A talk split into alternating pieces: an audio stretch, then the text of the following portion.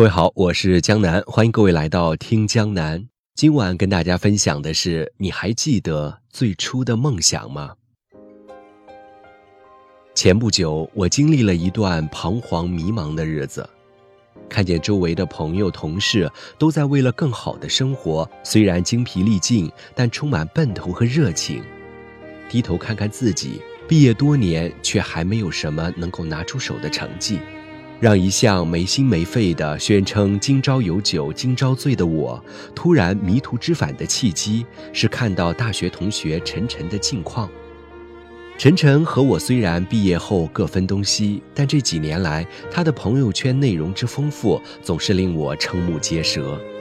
最令我感到诧异的是，身为外企的专业技术人员和在职研究生，他在业余时间竟然和有着共同志向的朋友一起参加了一个业余话剧团。据我所知，他的工作可是一点儿都不轻松，不仅业务量非常大，还偶尔需要天南地北的实地考察。我不知道他是凭借着什么样的毅力，坚持了半年的业余话剧排练。并且还在几个月前成功的演出了。演出结束后，她作为话剧第一女主角，在朋友圈里分享了艰苦的排练过程和收获掌声的喜悦。她说：“从小时候父母带她去看第一场话剧起，能够在舞台上表演这个梦想就在她心底里扎下了根。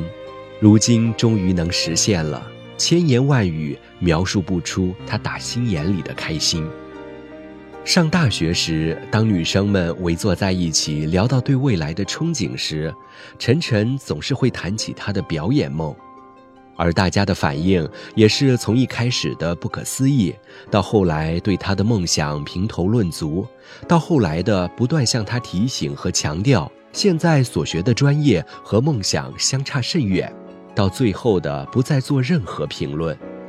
晨晨一直没有太多的反驳，默默地把这个想法留在了心里。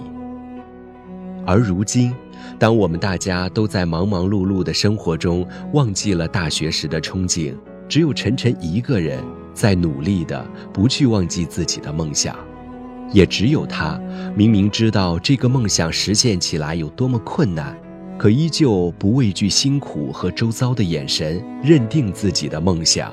并且去实现。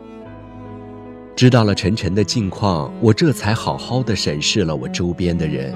其实我身边有许多并不避讳谈及梦想的人，他们中有的人土木工程专业毕业后，为了成为下一个巴菲特，深造金融相关专业硕士；有为了成功升职，连续考了三年在职研究生，没考上仍继续考的钉子户。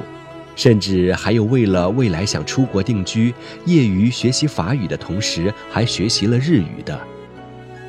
我们常常会觉得很多事情不可能会发生，那是因为这些事情要是让我们自己来做，我们没有信心能够做到。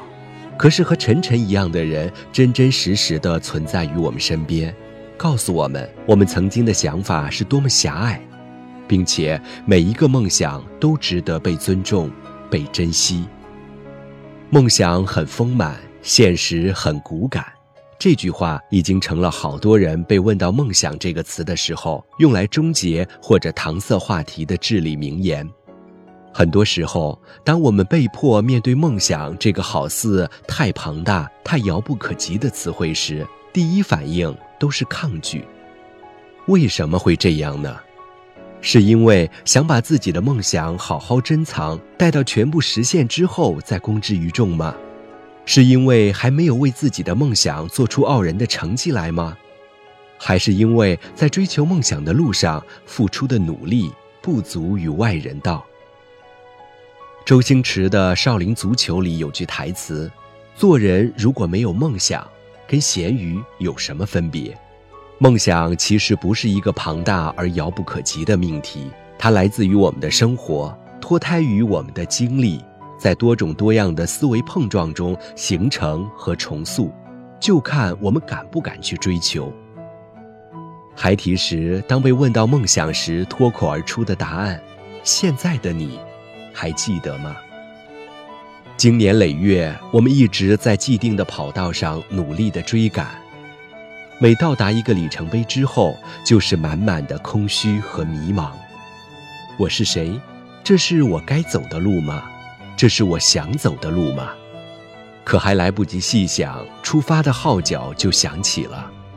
我们继续埋头去走那条大多数人行走的路，那条最安全的路，过着和大部分人一样的人生。